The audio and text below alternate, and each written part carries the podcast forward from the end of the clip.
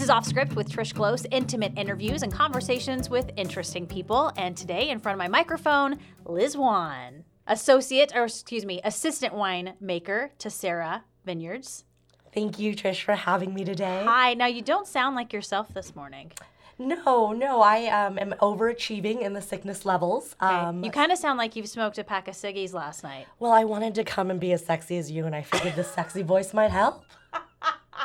So, what's going on with you? You've got like allergies. I've got a little upper respiratory infection crossed with a little walking pneumonia with a little overlay of uh, bad allergies. You know, that no big thing. deal. No big deal. That thing. Nothing.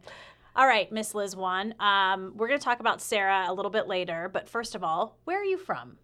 I that is a tricky question. So I am full-blooded Cantonese. Okay. And so my whole entire family, traced back all through the lineages, all come from Canton, China.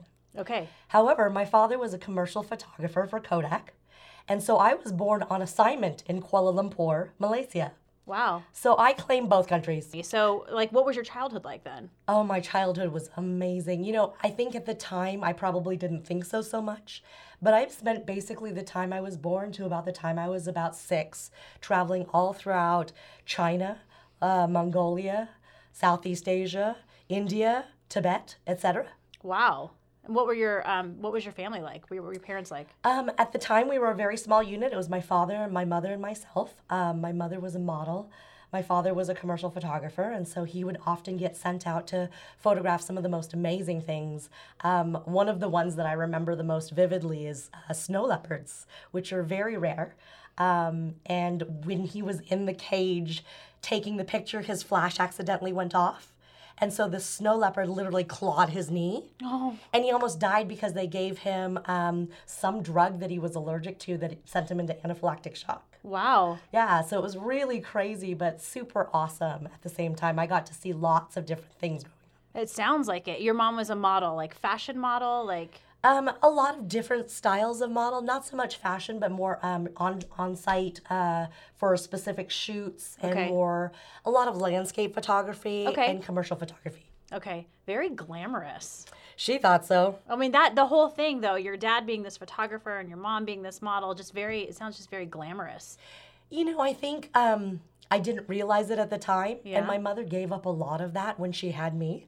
Um, so, it, you know, now as an adult, I recognize how powerful um, that unit was between the two of them. Okay. And more specifically, how great so many of the sacrifices were that they made. Right, right. So, were you only child? Did you have siblings? Only child until we came to the United States. Okay. So, uh, why we came was because my father really wanted to make sure that his daughter had the opportunity to get an education, Wow. which in Asia is not really a thing. Right. Um, and so they moved to the United States. My father gave up his career. My mother gave up her career when she had me.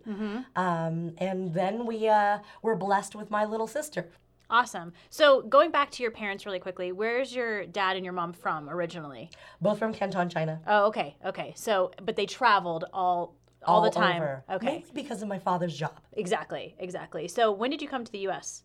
When I was about eight years old. Wow, so young. Yes, very young.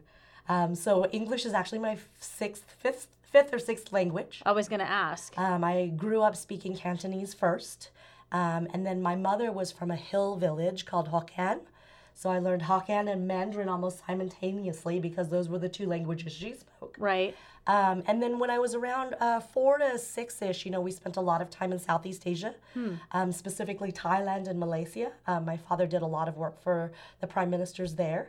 Um, and so I learned to speak a little Thai and a little Malay through uh, that childhood Wow. time frame. Have you guys been back? Have you been back? Yes, um, actually, my my parents were were big sticklers. Um, you know, it's always hard for people to come from one culture and um, marry their family into a new culture, and they felt it was very important that I never lose my my roots, so to speak. Yeah. Um, and so growing up, uh, you know, we visited as often as we could, um, and we have a lot of extensive family all throughout China and Southeast Asia still. Okay, so it was important for them, you know, you because especially you moved to the U.S. at such a young age, they didn't want you sort of to forget about where you came from. That was their biggest fear. Really? Their biggest fear. Absolutely. And in some ways, it really worked against them, Yeah. for what that's worth. really? Oh, absolutely. I feel like 100% I'm a giant weirdo because of that. Right? I mean, you know, you come from this from one culture, you are Mm-hmm. thrown into another. Um, you know, I grew up in Ukiah, California. I think we there was like six Asian people in the entire city. Okay. Um, my family being four of them, um, and so I very much learned to assimilate. Um, Did you did you ever feel like that where do I belong kind of thing? Or was that ever an issue for you? I don't know that I did, to be honest. You know, I, I was really lucky in some ways. I guess there was a very short period of time when we first moved to the United States, and I was just starting to, to you know, get uh, used to the school system here. Mm-hmm. Um, and of course, children can be uh, not always conscious of how Mean. Yes, That's the word we're looking for. Yep. Kids are mean. Yep. Um, and so I was kind of taken under the wing of uh, five boys that decided that, you know, that wasn't cool.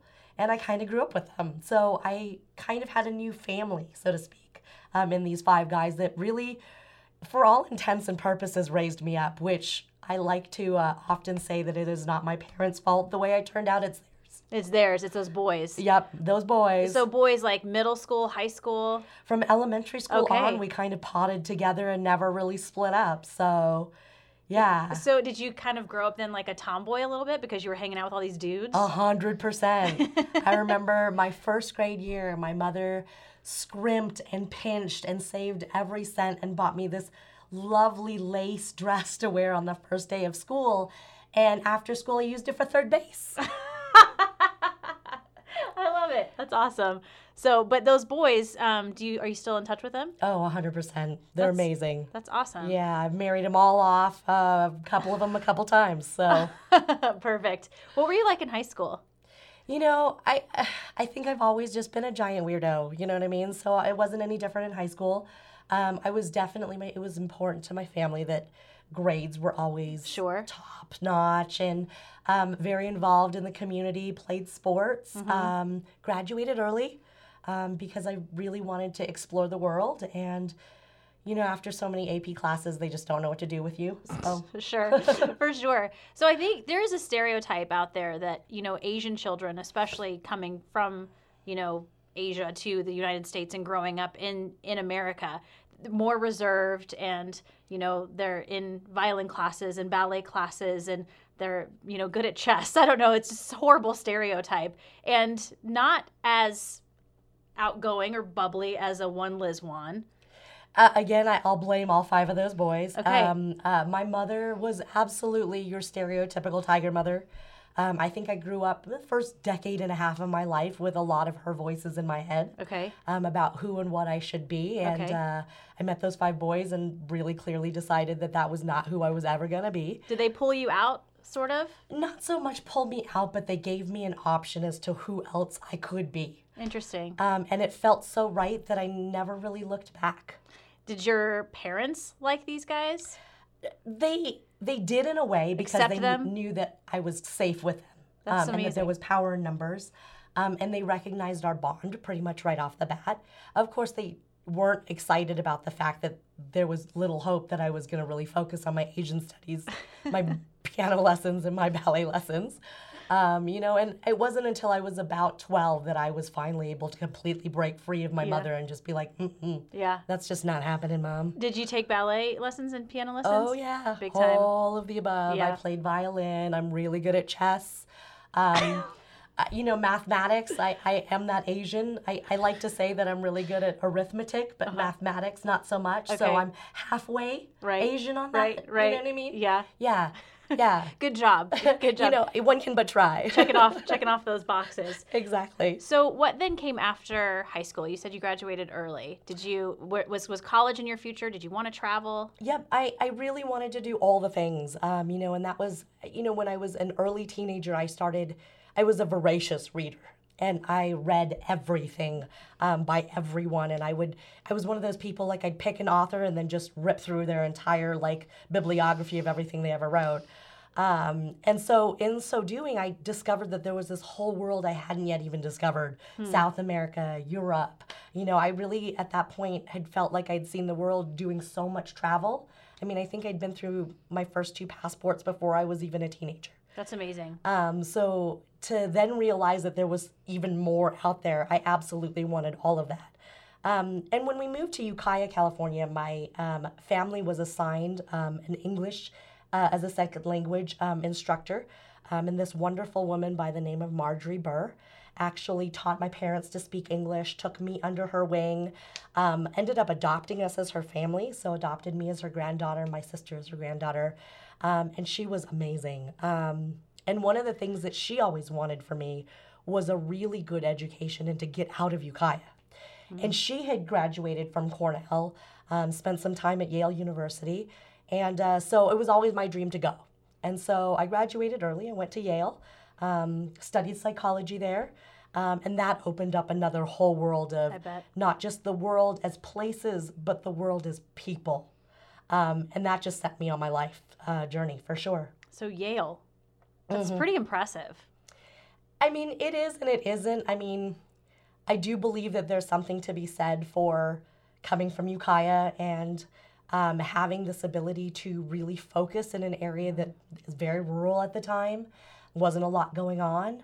Um, and then, of course, you know, having the legacy background of her as my adopted grandmother definitely probably helped. Um, and then my SAT scores didn't hurt. Um, right. At the time, I didn't have text anxiety. Ironically, as an adult, I have horrible test anxiety. So yeah. You know, weird how these things work. well, I think, but Yale is one of those in a handful of schools that uh, this, you know, country kind of puts up here on a pedestal a little bit. So I think when we hear someone, oh, I, I went to Yale, it's kind of like, ooh, well. It's one of the reasons I rarely talk about it, is mm-hmm. I find that it there is a there is a stigma, there is a judgment, there is a, a level of, oh, you're one of those. You right. know what I mean? Right. Um, and I never really understood that until um, I got to the university and realized there was this huge rivalry between, of course, Yale and Harvard. Yeah. And I do that now to, to people who tell me that they graduated from Harvard. I'm like, oh, Huzzah. You're one of those. You're one of those. you know what I mean? And they're not. They're wonderful human beings, just beings just like anybody else. Right. But there are those stigmas and I I never like to be branded. Mm-hmm. That's just not who I am. There's so many I'm an onion.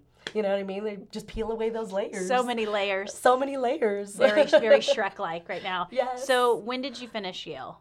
Oh, gosh. 96? Technically 97 properly. Okay. So I was one of those, uh, you know, I, I could have walked either year kind of thing. Okay. What did you do after Yale? Um, I came back home. So my father passed uh, my junior year um, at uh, university. And it was very much like I don't know if you've ever seen the movie Runaway Bride. Yes. Where she just she talks in that scene about how she didn't know how to have her eggs cooked because she'd always had them the same way her husband had. Right, right. Um, and you know, in my culture, women are raised to live for your father until he passes, your husband until he passes, and your yeah. son until they pass. Right. Um, and my mother, having lost her husband and her father, and having no sons, lost herself for a moment there. Hmm. Um, and I recognized that when my sister, uh, I had always requested my sister's transcripts from school to be sent directly to me at the university. And she got her first B. And like to be clear, like I am the dumber sister. so when I saw that B, I was like, ooh, there's a problem. there's a big problem. Um, and so I wrapped things up pretty hastily uh, at university and came home um, and helped my mother through the transition. And uh, eventually moved my sister and my mother to Southern California with me, um, where I had done some research and recognized that it was the top 10 school systems in the nation, mm-hmm. um, and recognized that my sister needed that challenge and needed a little bit more structure in her life. Mm-hmm. Um, and we got my mother back on her feet, moved her to San Francisco, where she had a great support system of family and friends more friends than family. Um, and then uh, took over custody of my sister at that point. Really? Yep. From the time she was eight to the about the time she was 18, um, I, I had custody of my sister. Okay, so raised her essentially. Pretty much. Yeah. Pretty much. And this year she's getting married, so That's I'm amazing. so excited. That's so amazing. Excited. So it sounds like you guys are incredibly close. We are. Um, in some ways, and I mean, right now, I mean, she works for Apple. She travels the world, so I don't get as much time with her as I'd like. Um, but we do stay in touch, and we are connected on a level that will never be broken um, because of our childhood and our family. And mm-hmm. you know, again, you know, melding two cultures is never easy on parents or the children, and so you always have that in common. Why did you feel the need to kind of take that move with your sister as far as custody goes? I really felt like my my sister needed a firm a firm regime, if you will. Mm-hmm. And my mother at the time was too emotionally vulnerable to get her there. Um, and I also felt like my mother, who had spent her entire life giving to all of us, needed some time to find out what was going to make her happy. Needed a break. uh, needed a break and needed some time to explore, you know what I mean? And to, to not have responsibilities and to do what her heart told her to do. Kind of like a second maybe maybe for her. Exactly. You know what I mean? I, I feel like, um, you know, when all of that happened, it became clear to me um, that she really, her identity was all of us. And that's what she lived for. And that's great. But at that point in time in her life, I felt like she had so much more potential to give that we were holding her back. Um, and this was a wonderful way to, to make everybody live to their full potential. That's a sacrifice, Liz Wan. It it didn't seem like it at the time. It just seemed like the right decision. I'll be honest. Um, but looking back, I definitely recognize that there was a lot that I did give up, and my a lot that my mother gave up. I mean, when you think about what she went through to come to a place that she could leave her youngest with her oldest, you know, I mean, Yeah. that's hard on a parent. A sacrifice on her part too. a huge mm-hmm. sacrifice and a huge amount of faith in me to be able to say you've got this and i mm-hmm. can go do my thing and not have guilt about it. Mm-hmm. Um, and not to say that she doesn't have guilt about it but at the time it was you know being able to have that comfort level to walk away. Sure, sure. So, what made you take the wine route then? Because that's that's clearly your passion right now. Um, that is your love. What made you? What what happened, or why did you decide to? I'm gonna I'm gonna make wine. I want to make wine. Yeah. You know, it's funny because, uh, uh, you know, the, the transition from my mother to who I am today, you know, she was an incredible woman. And, you know, one of the things she always said was, is that it was always going to be my mouth that got me into trouble. and it's amazing to me today, sitting here with you, how true that was in so many ways. And, you know, I don't know that it was ever a decision. It was very organic. Um, you know, I grew up in restaurants. Um, in Ukiah, my parents had um, a cafe and they had a restaurant. Um, and at a very young age, uh, I did a lot of translating. My parents were not that great at English. Um, I think, you know, it's one of those things when you're a, a kid, you pick up languages so easily. Um, and the older you get, the harder that becomes. Um, and so I was able to pick up the language and uh, able to really help out a lot with the businesses. And one of the places my parents really never understood was alcohol. So at a very young age, I was doing all of the beer ordering, all of the wine ordering for our businesses. Um, and so I gained that knowledge very young. You know, I also grew up with the Parducci families and the Fetzer families and, you know, had those boys and girls in my classes. And so, you know, when harvest came, just like it is here in Southern Oregon, it's all hands on deck and, Yeah. you know, everybody comes together to bring that fruit in. And so getting to see that and to see the family that comes with that and the family that doesn't just focus on bloodlines, but the family that comes together to create this art form was instilled in me at a very young age. And of course, I didn't process any of that until I started working in restaurants at a higher level. And it was fine dining, and then it was starred dining, and then it was private dining. And the more I did, the more I learned, the more I wanted to know, the more I researched. Um, at, and at one point in time, I had a wine rep uh, look at me in my dining room and say, Liz, you know more than most of the sommeliers in the area. Um, I was in Orange County at the time, and that was a time frame when everybody wanted a som. And uh, my regional manager for the entire Southwest region happened to be sitting at the table behind me when this guy said that. Interesting. And uh, so the wine rep walked away, and uh, I'll never forget, Jim McTagg uh, stood up and said, You know, we've got a great educational program, and we will pay for anything you want to do. And if you think you can do this, it would bring great things to our program. And so I was like, Shoot, why not? wow. Nothing to lose, right? That's sort of like a path that was meant to be. Like, oh, it was in my lap. Here you Yeah. go, you know. And so I self-studied level one, um, and not to date myself, but back then the Court of Masters only had three levels. They've now separated that first level into uh, intro and level one because that first level was had such a high fail rate um, that they felt they had to do something. Um, and so at the time, it was just the three levels. I self-studied level one and. Uh, passed through whatever measures I can still not fathom. and uh, then they encouraged me to do uh, the advanced, and I passed that. Um, and it was about that time that I went to go work for one of my heroes, Randall Grahm, at Bonny Doon. Okay. Oh, nice. And um, well, what happened from there?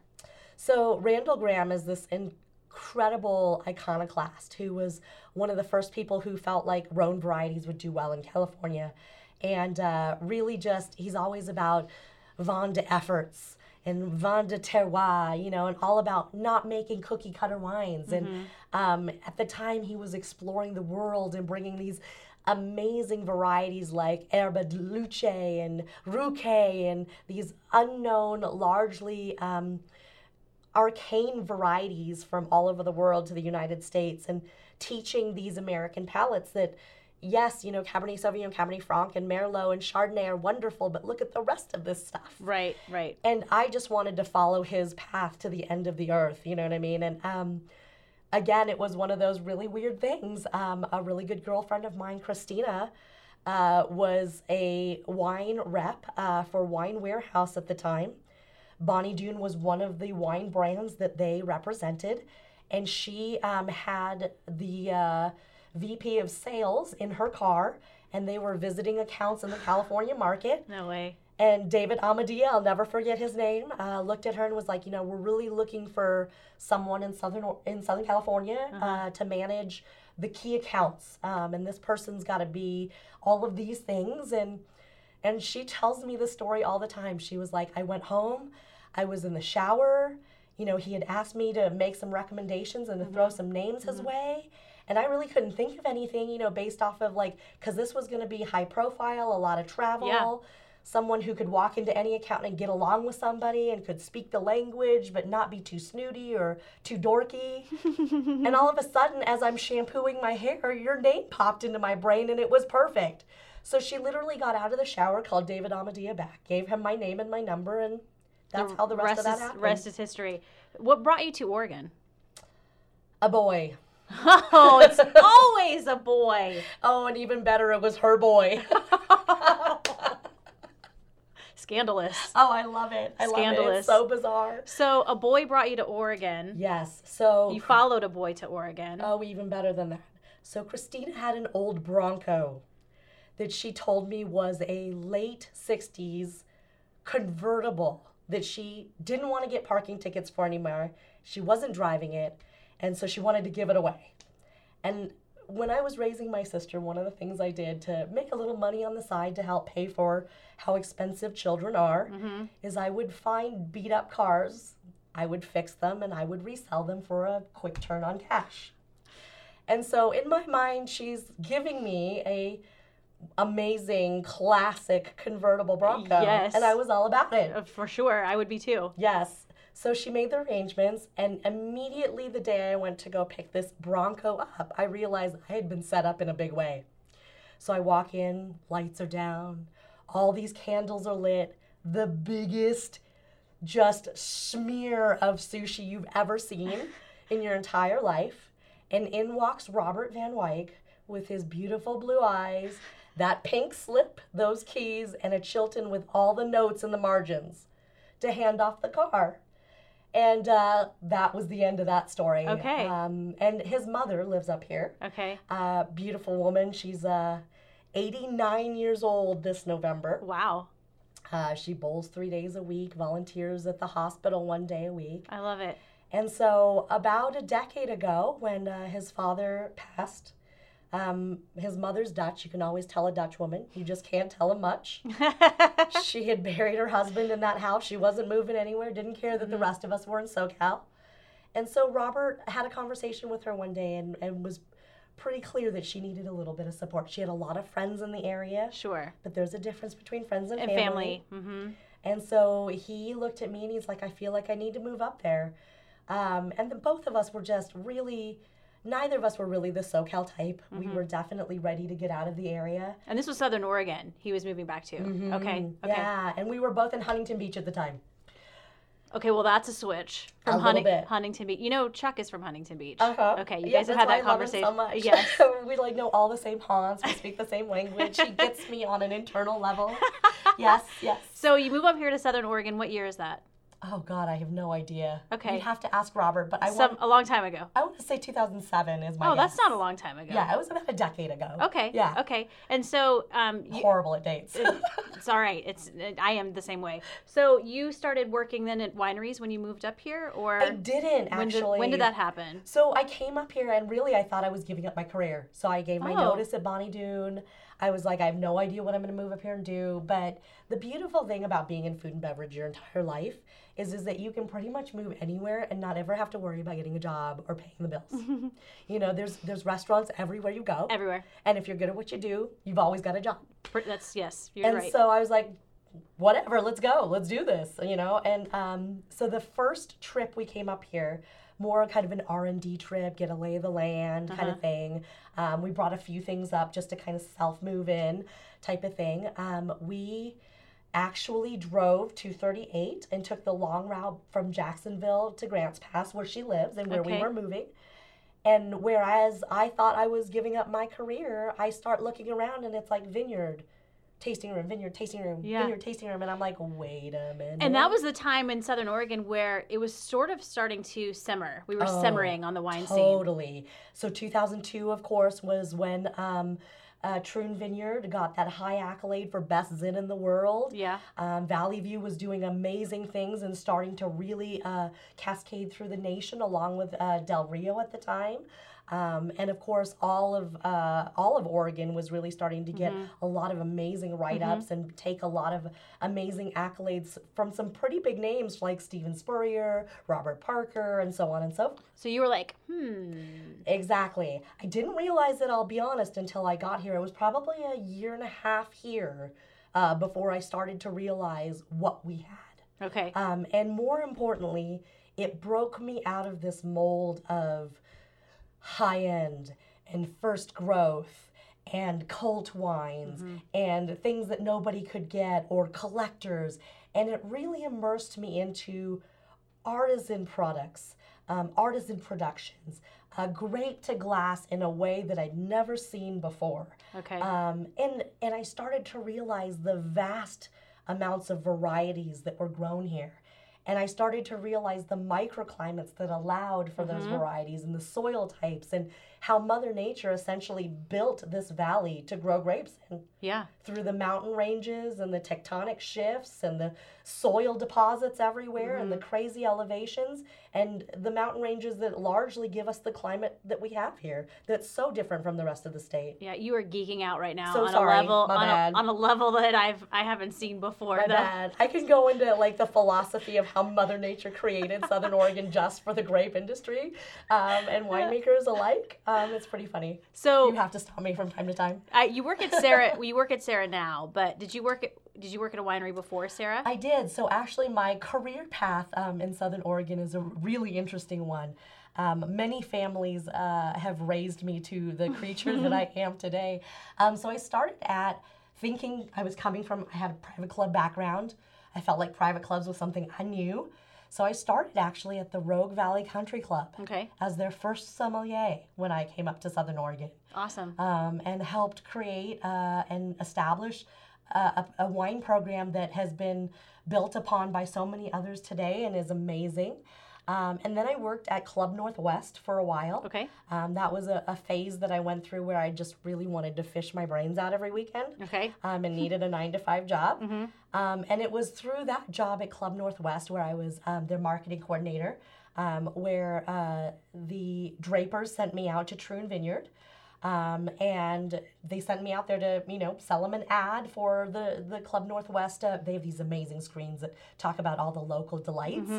And uh, I met uh, her, uh, Chris Martin first of all. right.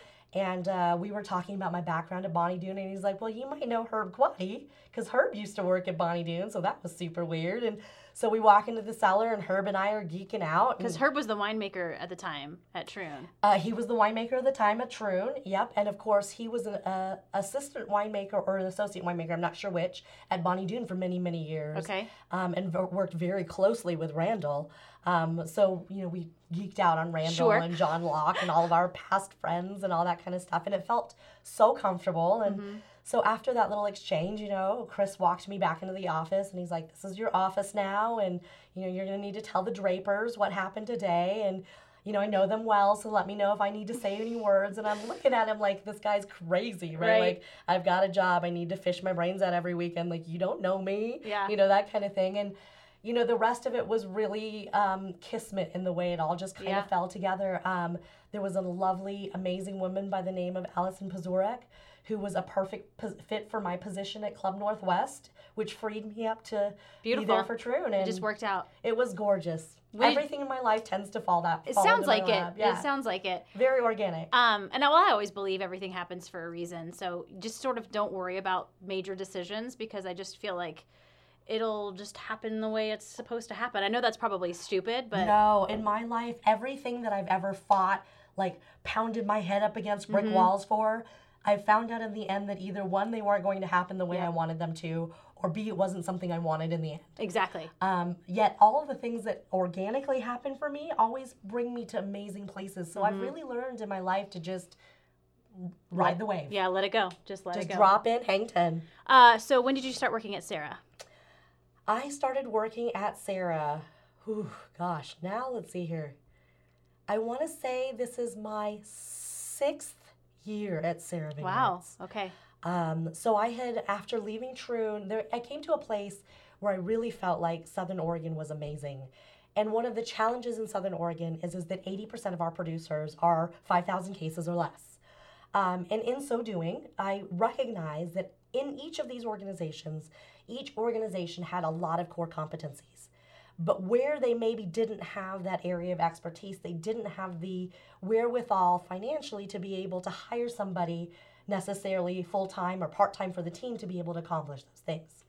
So I started a company by the name of Vinoverse Consulting. Mm-hmm. And Vinoverse was literally built to help anyone and everyone I could to elevate the awareness and the appreciation of Southern Oregon, the wines we produce, and the people that live in it. Um, and to also help some of my other colleagues outside of the area that maybe needed a little bit of assistance on a project here or there. Okay. Um, and through Vinoverse, uh, Krista and Scott found me. And at- at first, I came on as a consultant. They had just purchased this amazing property by the name of Applegate Red from an amazing human being by the name of Paul Ferreira. Yeah. Hawaiian Portuguese guy that was crazy in all the best ways, made amazing wines um, despite all of his challenges and obstacles. Um, and they were very uh, focused on making sure that they paid homage to the legacy that came before them on that property before establishing and, and creating and celebrating a new brand. And Scott's Portuguese, so Scott's Portuguese. it was exactly right. match made in heaven there. It was, um, and it's so fun because uh, Frank's family still visits the area Aw, often. nice. Um, we've pretty much adopted them. I mean, Scott and Chris have pretty much adopt everybody. Like that's Yeah. we joke all the time that Chris is not our CEO; she's our CEM, our Chief Executive Mom, Mm-hmm. because they don't hire employees; they adopt adults um, and wine club members and other families Right. and whatever. Um, and so they uh, really kind of found me through Kara and Greg Olmo, actually of Wooldridge Creek, because they were up there talking with Kara and Greg, and they were um, talking about how they needed this person to kind of celebrate the past before building the future. And they were like, "You should talk to Liz. You know, she might be a good fit. She knows a lot about the area. She's, you know, she's an Applegator, Yeah. kind of thing." And um, the more we did together, the more we just recognized that all of our philosophies were very mirrored. Um, what they wanted for Southern Oregon, I wanted for Southern Oregon. How they saw the pathway of getting Southern Oregon to where it needed to be was the same pathway I saw, which was a rising tide raises all Yeah. berries. Yeah. Um, and that you know, the more of uh, the community you support, you know, the the more that's going to happen. Yeah, for sure.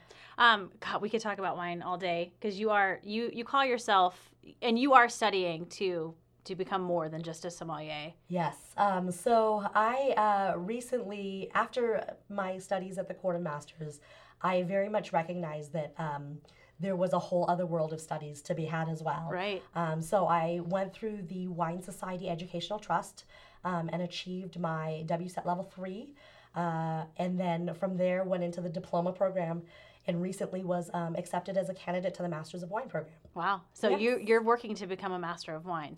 I am. Now, granted, worst case scenario for all of us that are in that boat Yeah. um, is that we need to recognize that we can spend up to a decade and up to a quarter million dollars Right. and still fail 90% of us. Right. So at that point in time, you know, you have to recognize you may never get the title, but the path is going to teach you things Mm-hmm. and to uh, broaden your horizons in a way that you could never even imagine. You're just riding the wave right now. Drop it in, hang in Okay, 10. I like it. Uh, we are wrapping up, so I'm going to get to my final three. Uh, best advice you've ever been given. Establish and define your village and always be there when they need you. Okay, where, where did that advice come from? It was actually um, a woman that I lived with uh, for a while. Her name was Diane Ray, and she had um, degenerative arthritis. Um, and she was an amazing spirit that taught me so much about life. And in her world, every human being had a village. Um, that it takes a village to raise any one of us. And it's that village that's going to not only define who you are, but that's going to help you get to everywhere you want to be. And so her philosophy in life was very simple. You figure out who your village is, and whenever they call, like one Trish Close, you come running. Yes, I like this lady. Um, that's very true with you. Just looking from your parents to your sister to those five boys that you met in elementary school to the jobs that you've worked at, you really take on this sense of family and that this group has taken you under their wing or you've taken this person under your wing or you've sort of been adopted at, at Serra i mean you really that's a really big thing for you It is. I mean, I feel like in life, you know, you're, you're there's family that you're born with, and then there's family that you've been given, and you can choose to keep them or you can choose to not keep them. But what they've given you is is a is a debt that you must pay back, um, and how you pay that back, oftentimes life will define for you. Okay. All right. Um, if you ever moved from this place, the Rogue Valley, Southern Oregon, what would you miss the most? What would bring you back here? honestly, it's the people. You know, when I talk about community and I talk about giving back and I talk about that village, there is an intimacy, there is a level of hospitality, and there's a level of love and celebration that happens in Southern Oregon mm-hmm. that is so simple and so pure that there are few places in the world anymore that you can live in that you can resonate that everywhere you look. True. And that's what I would miss about Southern Oregon. It's a very, very popular answer in this podcast that I found. Uh, the people. A lot of people would miss the people here. My final and favorite question if you were given a last meal and a last drink, what would it be? Mm, it would probably be an amazing tomahawk steak, a giant platter of sushi, fresh house made carbonara, and a Barolo aged about a decade. You're not messing around. That's quite the meal. Here's the thing would it all be consumed or until. In courses. Of course. Absolutely. oh, courses. Courses, Okay. yes, absolutely. Champagne to start, Barolo in the middle, single malt scotch at the end. This is why I love you, Liz One. this is why I love you. If you're listening to this podcast on iTunes and you like it, please subscribe, rate, and review. It helps other people find us. And you can check out the video portion of this podcast at ktvl.com. Just go to features and then off script. Liz One, sexy, raspy voice and all. Thank you so much for joining me today. absolutely, my pleasure. Come back so we can talk about wine stuff. Anytime you call.